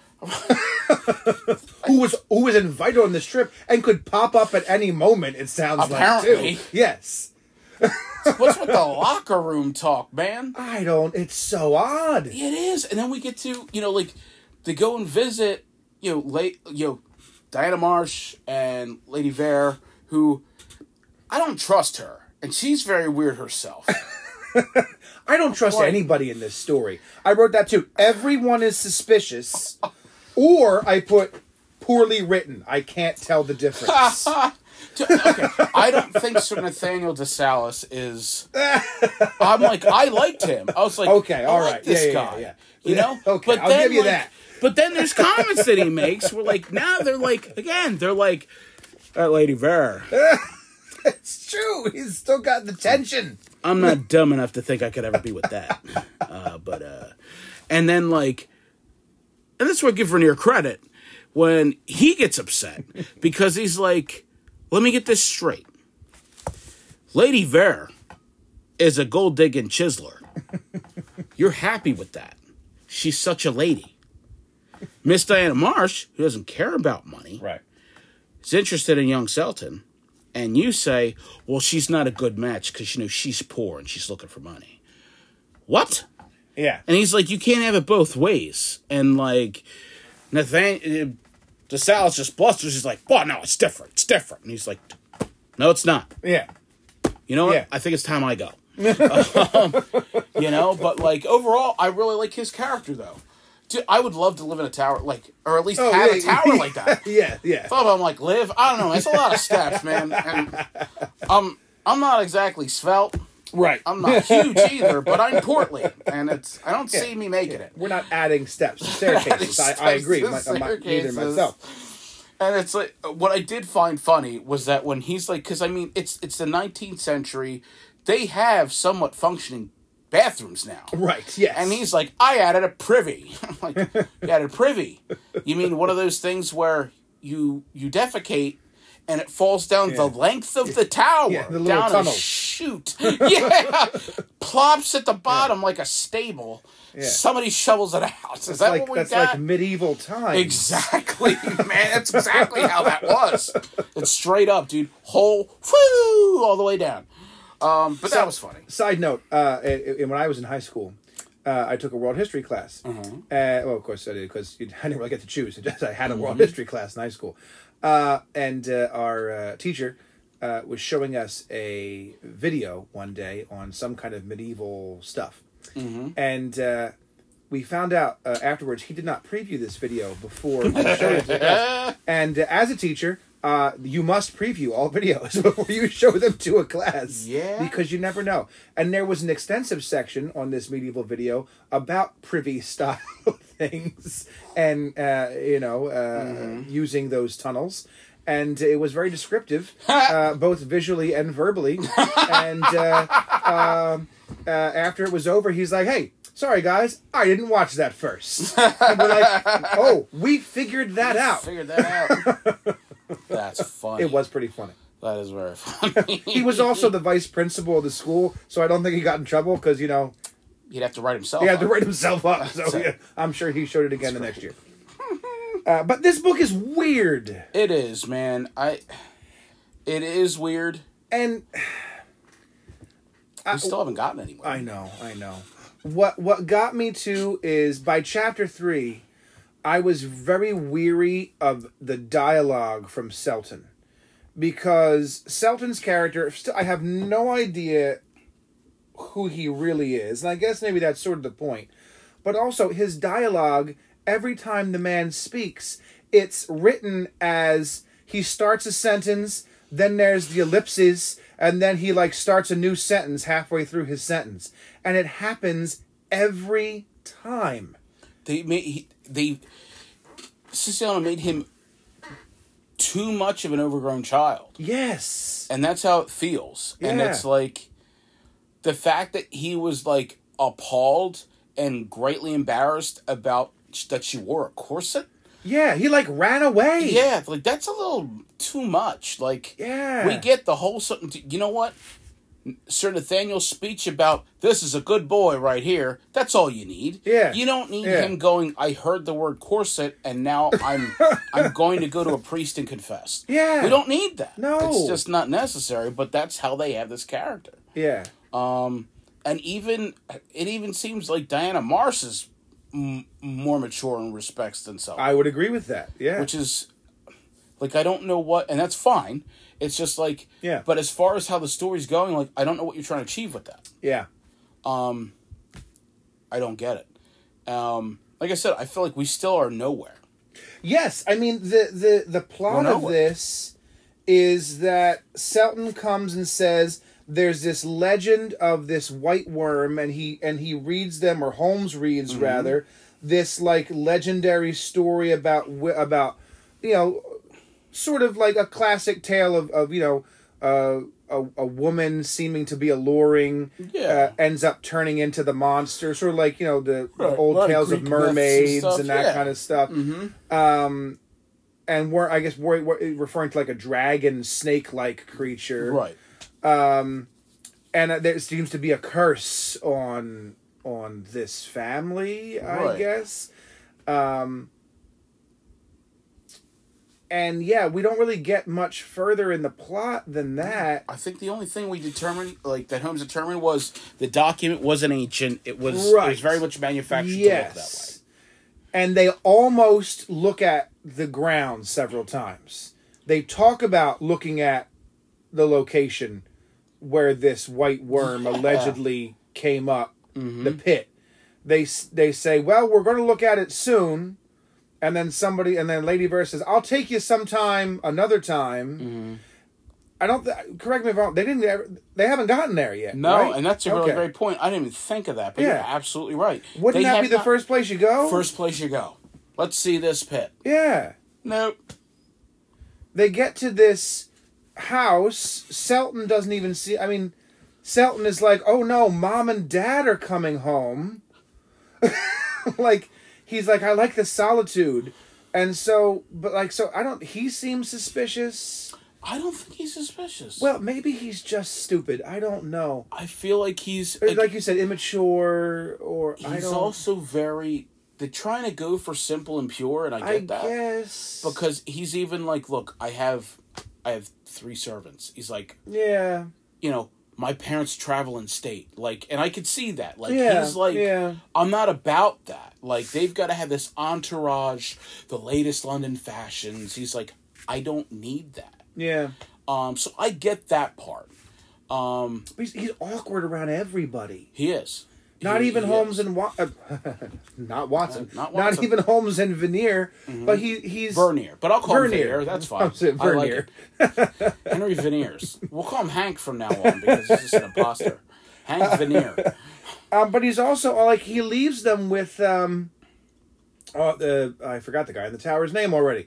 Um, Nathaniel, yeah. Nathaniel. He leaves them with Nathaniel because he seems like he doesn't want to be there. Well, he's concerned about uh, Diana Marsh. Yeah, That's why he leaves. He's like, oh, I'll, I'll I'll come back, you know, and pick you up late. Like he just it's it's he's like a um simple, but he's also like a, a ball of nerves. Yeah, I agree. He is, and it's like, how do you take him? yeah. I don't. I don't know. I how to take definitely think yet. he's the victim, but Yeah, we don't have enough. We don't have enough. not enough has happened yet. No. And again, we're I mean, chapter four starts uh, on my book, page eighty-five. I mean, Yeah, I have the same copy. So you're right. You're right. literally It's the same. I think it's probably the only copy. Yeah. It's the only. I think. Yeah, this is the because this only, is where it premiered. So yeah. yeah. So this is the only um, Yeah. physical copy of this book. So we're we're pretty far into the story as far as I'm in. concerned, We're a quarter of the way into this and book. nothing has really happened No. yet. And it, the one thing, normally we have a lot of. Let me take Silver Blaze. Right. Hol- Holmes will say many times, like, I'm piecing it together. yeah. I just need that final thread. Right, Like, right. We get none of that. no. We get after his, after he talks to Evans the valet. Of, right. Oh yeah, I think that that settles a couple things. Yeah. And like normally, you as the reader with these stories can go. I think I see what he's t- he's wrapping up. Right. You know what I mean? I mean, of course, sometimes you don't, but like, Yeah. this was like that clears up a couple things, and you're Yeah. like, what couple things? Right. I don't know what that clears up. Well, it's like the beginning clue. where he's like, "It's about a lady." How do you know? Well, I'm not telling you. I'm not telling you. Yeah, exactly. Like even with Silver Blaze, like Yeah. he wasn't telling Ross, he wasn't telling anybody, Right. But you you could see the workings of how he's coming to it, and that ha- yes. we know how he knows, we just don't know what he knows. Yeah. Uh, I agree. Like it's very, and again, it's they've Holmes's character is very muted. Yeah. And he's mean. He's I don't know if I picked up Well- on mean. He's just acting in ways that Holmes does. he's agitated? I feel like he's he's walking around a little bit more agitated than normal. I'm not picking up No, on that. I Give me an up on- example. what do you mean? well- I'm not picking up on that. May, maybe I'm just. May, there could be possibly two reasons why I'm saying that. Maybe because he does keep bad mouthing Watson several times. Yeah. So he's agitated at people who say, "Hey, it's, where's Watson?" And maybe also because I was agitated during as I was reading it. Maybe I was reading in agitation Mm-hmm. that isn't there, and maybe just because he doesn't seem like the Holmes I know.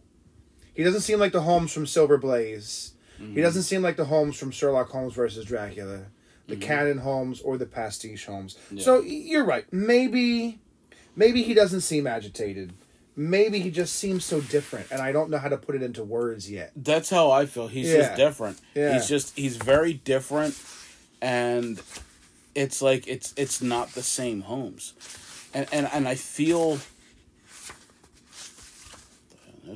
I feel like Vernier I mean he's being a he's being a jerk to Selton. Yeah, That's how when they like did you know the initial interview, that's how it felt. Like maybe that's what I'm feeling too. Maybe I'm getting Vernier's I kind of attitude because even like when they come out of um at one point oh yeah after um they meet lady ver Mhm. um and she leaves and they step out he says idiots like Yeah. he calls them idiots Mhm. like i mean and that and that's vernier so he's kind of uh, a little stuck up maybe a little bit. yeah Um I do give this Holmes credit though. okay um you know um Vernier Ver, when he's talking about this whole thing you know Vernier exclaims snake! I exclaimed as he could not seem to finish. He nodded. I shook my head. Oh that is simply preposterous. And like Holmes says obviously Mr. Selton does not find it preposterous. So like okay yeah. we've seen Holmes do that. We've seen that in in the Beryl Coronet yeah. When he's like, "You've obviously encountered something very difficult," and I'm here to listen. That's true. And I did like Holmes. Uh, speaking of difficult encounters, I like the uh, the French phrase that Holmes uses. Um, I don't have the page, but About the math, is a math by a quote of a mathematician. yes, yeah, where he says the essentially the the stranger the problem, the the the larger the amount of evidence you need. Right, right, right. to solve to, to to back something up. Yes. and I thought that was a really good point. Mm-hmm. Um, and you know that doesn't seem to be an original Holmes quote, but he's quoting it, and so I appreciate that. yes, uh, Holmes doing that in this. In As this do I. regard. I agree. But I think you know even, uh, even like I mean, just a second ago, um, and the way we're talking, and even when you were referring, you said this. I give this Holmes credit because even in our mind, we're like this. This isn't Holmes. It's a different. It's an alternate reality Yeah. version of Holmes, I agree. and uh, it's hard. It's hard for me to reconcile this. Right. So it's. I mean. Maybe this book is going to turn out to be a fantastic mystery. Maybe. I hope so Yeah. but it's it's it's it needs to it needs to reel me in. I it hasn't Correct. In my mind earned my trust yet. Yeah, it's lacking as a Sherlock Holmes story. Yeah. It could be a great mystery. It could be. It It's could just be. it's lacking is that again, and maybe I'm wrong, but it just it feels like he's just trying to change. He's like, I'm gonna make Sherlock Holmes how I want him to be, yeah. and Yeah. it he doesn't do it well. And like we yeah, I I agree. He doesn't transition that well. And like we said, there there are times where authors play with it, like Michael Dibdin with the last Sherlock Holmes or Nicholas Mm-hmm. Meyer, all that kind of stuff. We see that, at, but they're playing with the characters within the bounds. right, y- you know you can change what they do and the situations they're in but you don't change the fundamental basics right, of of who they are correct. and to me i mean i know that doyle wrote a couple of short stories later on where holmes tells them um, and watson's not in them because they're like maybe from the years holmes was away Right. you know in between final problem empty house or you know but um i don't know that i've ever encountered a a novel that has holmes with a totally separate partner It's the first one I've encountered. yeah i mean i guess the only thing i could think of is the the laurie r king novels that follow the beekeeper's apprentice storyline mm-hmm. where he's But retired that's when he's retired. and he gets married you know to that younger girl Yeah, it's not the. It's not. but it's not watson and i had a fight correct. Yeah. and it's when he's much older and retired. It's Yes. not. We're in the prime of things here. right Like And even Watson is in some of those stories. Watson Yeah. comes and visits, you right, know. like Watson's still Yeah. his friend. He's still Yeah. there. Like, I, I agree, and I, again, like you said, maybe we need to read more of this and watch it develop. yeah. Um, but it's just it's just so many things that are. It, it just doesn't. It just doesn't go well. Yeah. Um, and we t- we talked about the sexual tension that gets created. That that seems out of place in the Sherlock Holmes story as well. I agree. Um, it, it's very strange. Um, it crossed my mind that maybe Lady Selton is the one. No, yeah, Lady Vare is Right. the one that's tried to sway Adam Selton, Yeah. despite how she's trying to put these two together. And it's funny, like she talks about like, oh, the these these young ones don't know anything about manners and how things are done properly. Yeah, right. And I'm like, you're totally putting these two on the spot. yeah. Like yeah. you can clearly see she don't like wearing that dress. Right. He doesn't like being put in this position because Yeah. he's very private about his feelings. Yeah. And you're like pressing him like, she looks great, don't she? Yeah. Doesn't she look good? Say she looks good. Like, what's going on, man? Yeah. And like it's like it's very strange. Um And there's just a lot of there's a lot of Henry Henry Vernier noticing women in weird descriptive ways too. yeah. I thought, you know. Um and I don't know how old Henry is supposed to be. I'm not sure either. Um, yeah, because I, I don't think there was a year given at the beginning of this story. No. No, I don't. So I don't know when this is supposed to take place. What year this is supposed to take place? Um, I'm not too sure either. Um, because, I mean, uh, definitely is not playing the game at pretending he's the editor of a lost manuscript. Correct. Um, yeah. So I don't know. I don't know what when this is supposed to happen. Uh, April. It's in April. That's as much as we get. Um, but yeah, so I'm not sure how old. I mean, even Henry, I, he seems like he's younger than Holmes, or at least at least the same age. I don't think he's I don't think older. he's older. Um, I don't know. It, it just, yeah. I don't like him as a character. I don't either. Yeah. Um, he's, and I guess just like, so for example, like on page fifty, Lady Vare. Uh, she says, "Ah, yes, I remember that aspect of your character talking about Holmes," and Holmes looks irritated, which was generally the case when someone indicated they knew about him from having read Watson's mm, stories. Right. So again, like it's this, you know, the words of DMX, F what you heard. Right. This is the real deal now. Yeah. Like, yeah. like you're obliterating the whole canon.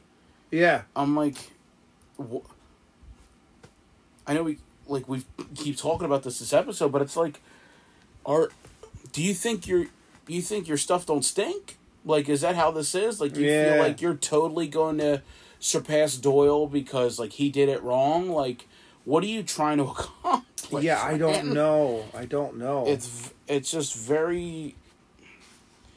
If he if he doesn't mean to come off that way, um, he's coming off that way. I agree. And then you've got, like, I want to point out, like this Caswell, this Lord Caswell. Dude, he sounds like a sociopath. Like he really sounds like he's got some issues here, man. like, um, he says, uh, where is it? Uh, you know, he, he was studying in the East. Um, here you go. Um, so Mr. Caswell decided to come home to Castor Regis at last.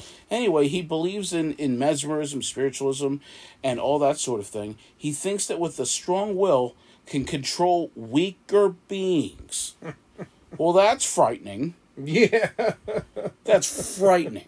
yeah. Because I don't think he's talking about field mice. No. I think he's probably talking about Selton. I I mean, honestly, Think of that. he's he's being portrayed as a weaker person Yeah, that's true. in some form or another. Yeah, maybe that's a clue. I don't know. Yeah, I don't know either. But that's the other thing. That's a weird thing that they're like, uh, this letter is uh, talking about your manhood. And I'm like, again, man, like, are we talking about this dude's private parts? Like, why are we doing this? Yeah, I, I it's so yeah. And you know Yeah. me, Tom, I love a dirty joke. I've told them. I don't get this, though. Yeah. This doesn't make any sense Yeah. to me. Because it's not even like it's just a comment in passing. They're harping on this stuff. They are, man. And it's, I don't get it. I mean, it's reference after reference. It is, and I don't know if that's because in the preface he talks about, um, you know, the, the talk about the the story, the what you know, the lair of the white worm. So the fear of female sexuality also found in Dracula reaches new heights, and Freudians can have a field day. The femme fatale villainess, who's both a woman and a centuries old gigantic white serpent, is unintentionally comical, as is as is her final fate. So, I don't know if he's trying to pull on elements from that story. But again, why would you do that if you are telling us in the author's preface that that was a garbage story? Yeah, yeah, you're right. He because he yeah he does not like it. That's No. obvious. And like, I feel like, you know, Lady Vera's like, oh, I love snakes. Like, that's too on the nose. Like, it really, really is. Like, it's like, really? Like, that's what you're.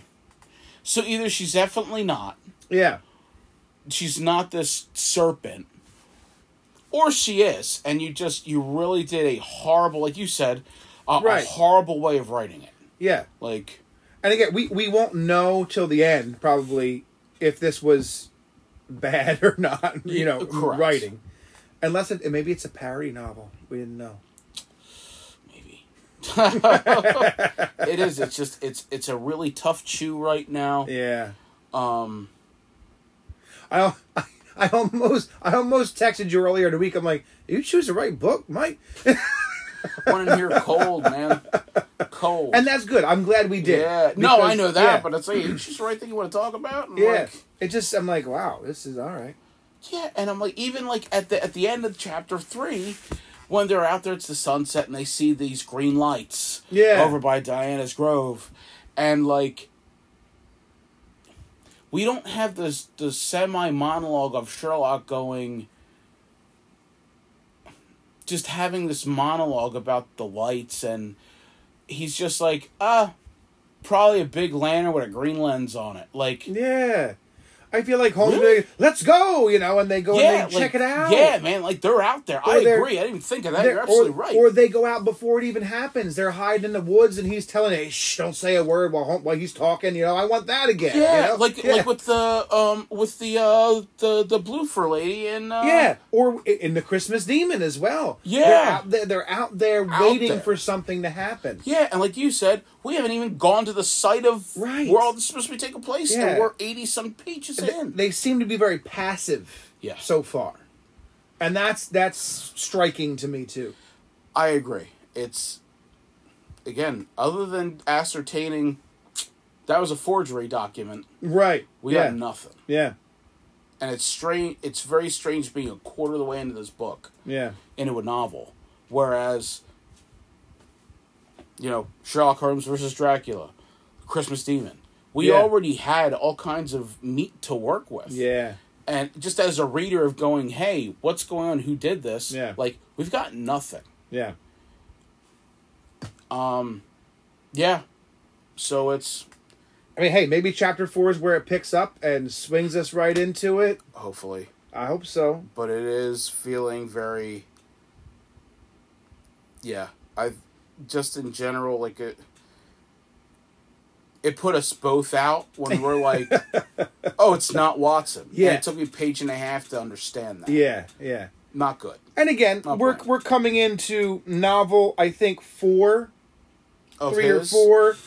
Um, because if I'm looking at the at the opener, uh, not the op- uh, of the like the also yeah by. i thought this was three but This is four. Uh, because it looks like first with the Angel of the Opera, yeah then the Web Weaver, okay and then the Grimswell Curse. Okay, so yeah, then it's the So this is the fourth. So this is you know episode four of this season, right? Right. So we're coming in a little handicapped in that regard. Um, so at, at the very least, we we the the chapter one is designed for you to know that it's not Watson right away.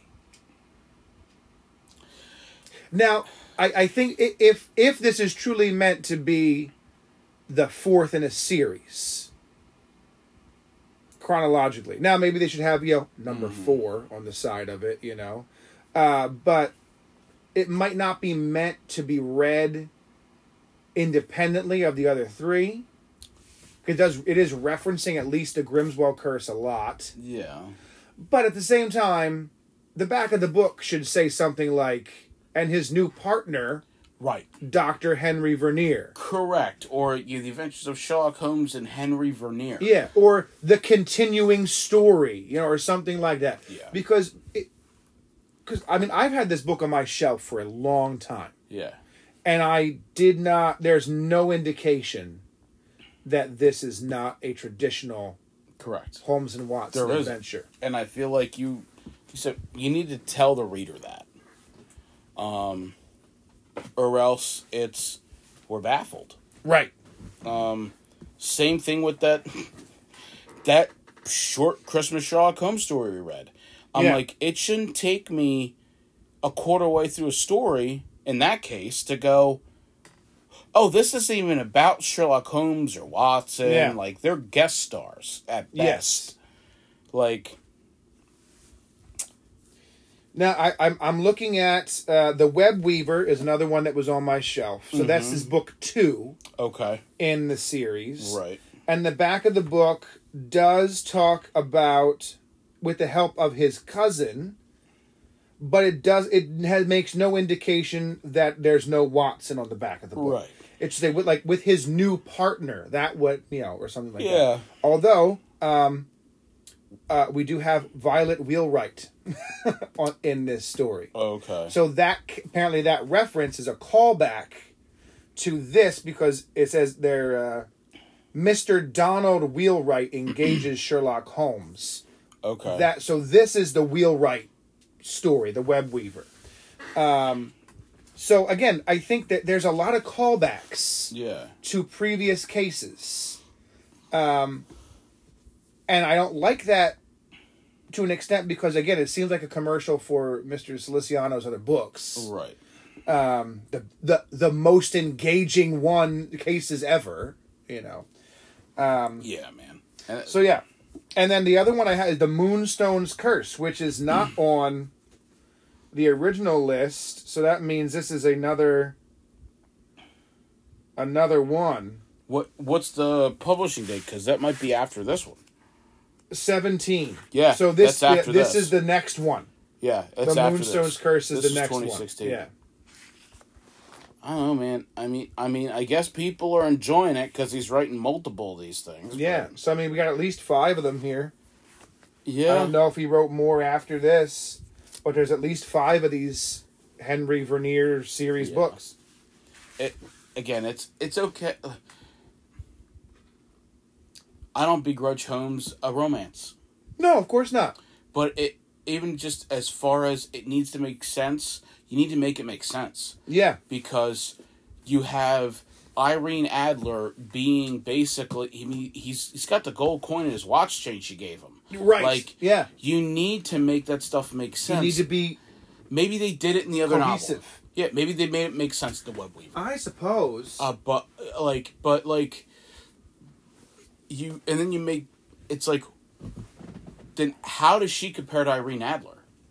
How do Yeah. you do that? yeah. like or how do you how do you make the case that well my most curious and fascinating cases took place with you henry vernier sitting on that sofa like really Yeah. everything that's been written even just from a chronological standpoint of like it's 2016 and you've had 130 years of fandom and you're telling me that you you you know you know Sam Siciliano's case cases that you've wrote are or yeah have written are the best ever.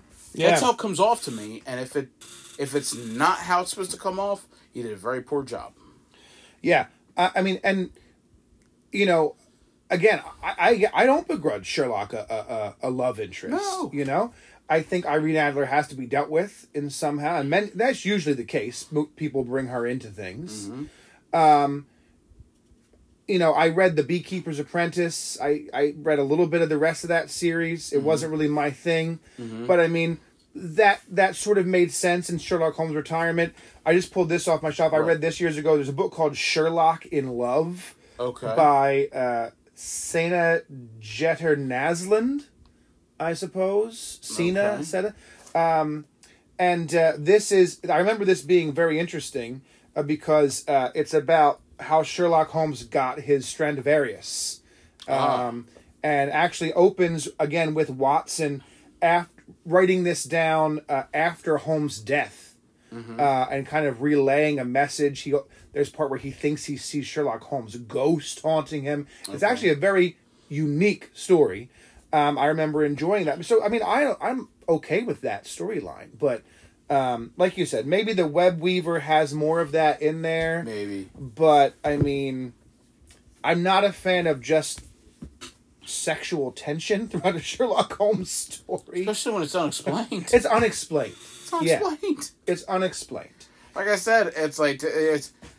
But I know who's your type. And that's weird Diana stuff. Mars, like you said, it? locker room talk. You Yeah. know, it's it's strange. It, it is strange, um, and even stranger so coming from me, as you know me, um, as do other people.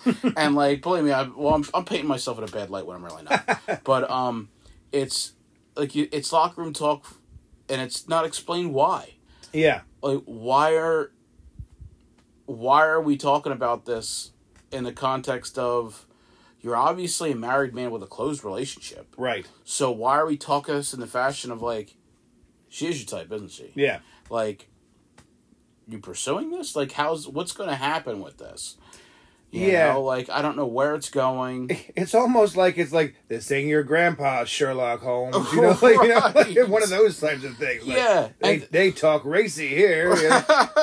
don't get me wrong. Like humans have eyeballs. And- Everybody looks. And this It's is not, like we crazy don't. overly racy either. No, You know, it's we're being not. kind of It's just- facetious about it. But It's yeah, it's odd for Sherlock it Holmes is story. It's jarring. It's, it's jarringly odd because it's not the amount of times we hear him say, "Yeah, it's not for me." Yeah. Nope. I am addicted to what I do. Yeah. No time for for any kind of love interest in my Yeah, life. yeah. And then all of a sudden you're like, "What you thinking about over there, Sherlock?" And he's like, "Oh, Violet Wheelwright." And like, what? what are you talking about? You're still trying to figure out why you were wrong with Irene Adler. like, that's what you're thinking about. Yeah, like, how yeah. you got duped. Yeah. Moriarty might be back home. What are you doing? What are you doing? Pardon me. It's true. Like, it's just it's uh it's boggling. it is. Um, I'm I'm glad that you felt the same way. I had a feeling we'd be on the same page. so did I. like even if we weren't, still makes for good episode. Absolutely. But um, pardon me, folks. Um, yeah, it's uh, it's gonna be interesting where this goes. Yeah, I have no idea where we're headed. Yeah. Um, if those of you are reading along, hit us up on Instagram or whatnot. Tell us your thoughts. Yeah, please. I'd love to hear them. Yeah, love to know if there's anybody else out there that hates this, or maybe there's maybe you're out there and you've read all of Mr. Siciliano's books, Yeah. and you're like, let me tell you why they are the greatest things since sliced bread. Yeah, Watson who, right? Yeah, Watson who, right? yeah, Watson who. Um, hit us up because we'd love to know. Um, but uh, until next time, we're going to be continuing on with uh, the cardboard box in the original canon, and then we are going to be tackling the next three chapters of this here novel. So that's going to be four, five, and six. That'll take us to page 234. Yep, in our copy here, which I guess you're right. It's probably the only copy. Yeah, just kidding. It's not that long. Um, It oh yeah, you're right. I'm over here flipping through. Like, yeah, because it's like one, chapters one and two were kind of brief, and then you know three was like, wow, that's long. I mean, um, we we are going to be chapter six ends at uh, page 155. It's nuts. So that's pretty much like the halfway point. I think it's Yeah. looking like. Uh, yeah, I th- yeah, that'll be half. yeah, um, Just as an aside, I I'm trying to. So when we do these novels, and Tom's aware because you know we, we obviously talk about it, trying to knock out a novel a month. Yeah. So whatever length this book is, basically a quarter at a time. Yeah. So it's going to be done in four quarters. So that's that's the goal. Um, that way, so at least by the end of the year, we've done twelve Sherlock Holmes novels yeah, for you. and that's So, great. Yeah, which will be great. Um, I did slow the pace down a little bit with the original short stories, just because I feel like there's a lot to unpack in those. Oh, absolutely. That's original Yeah. original material. Yeah. So we're going to drop down to doing one a week. Um, you know what I mean? In order to kind of be able to delve into that a little bit more. And you know, if there's if there's novels that maybe you've always wanted to read or want to recommend to us that we read for future times, uh, send those uh, to us as well. I mean, you can send the actual books, I suppose, but I mean, you know, send the uh, send the, The recommendations. recommendations. You know, because Yeah, Mike and I are always looking for a, a good recommendation for a Holmes novel. Um, and Yeah. there's there's plenty that we haven't read. So Yeah, absolutely. Oh my God, there's countless. Yeah. So I agree. I, I agree with uh, with Tom. Tom's right. Send send send us the titles. You know what I mean, and that'll that'll be fun to fun to peruse. So And if you are Sam Siciliano, please let us know what you were thinking. and if you're going to go through with the defamation lawsuit, just so we know, just 30 days. We- that's yeah, all. Get our affairs in order. up. That's just a heads up. We can prepare. you know, all that good stuff. So. Don't let Mike fix his car before before we're sued. yeah, yeah, yeah. Please, at least just let me get that it. done. It's very breezy in that car now. It's and it's wintertime. It's cold out. It's cold out. I'm accepting donations. I'm just kidding. That's what that's what car insurance is for. which I'm sure there'll be a thousand dollar deductible, which means I got to uh. pay for the winter myself anyway. But anywho, uh, we'll uh, we'll catch you we'll catch you kids next time. Yes, next time. Yep, and uh, have a good rest of the week. See ya.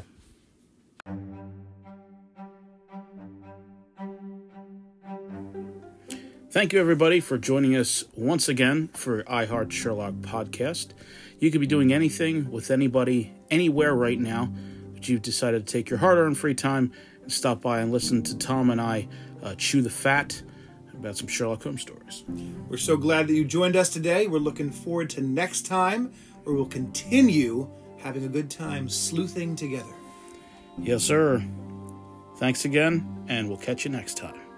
Don't forget to follow us on Instagram, and please click and like uh, and subscribe on Spotify, uh, and coming soon to other podcast platforms. Thank you.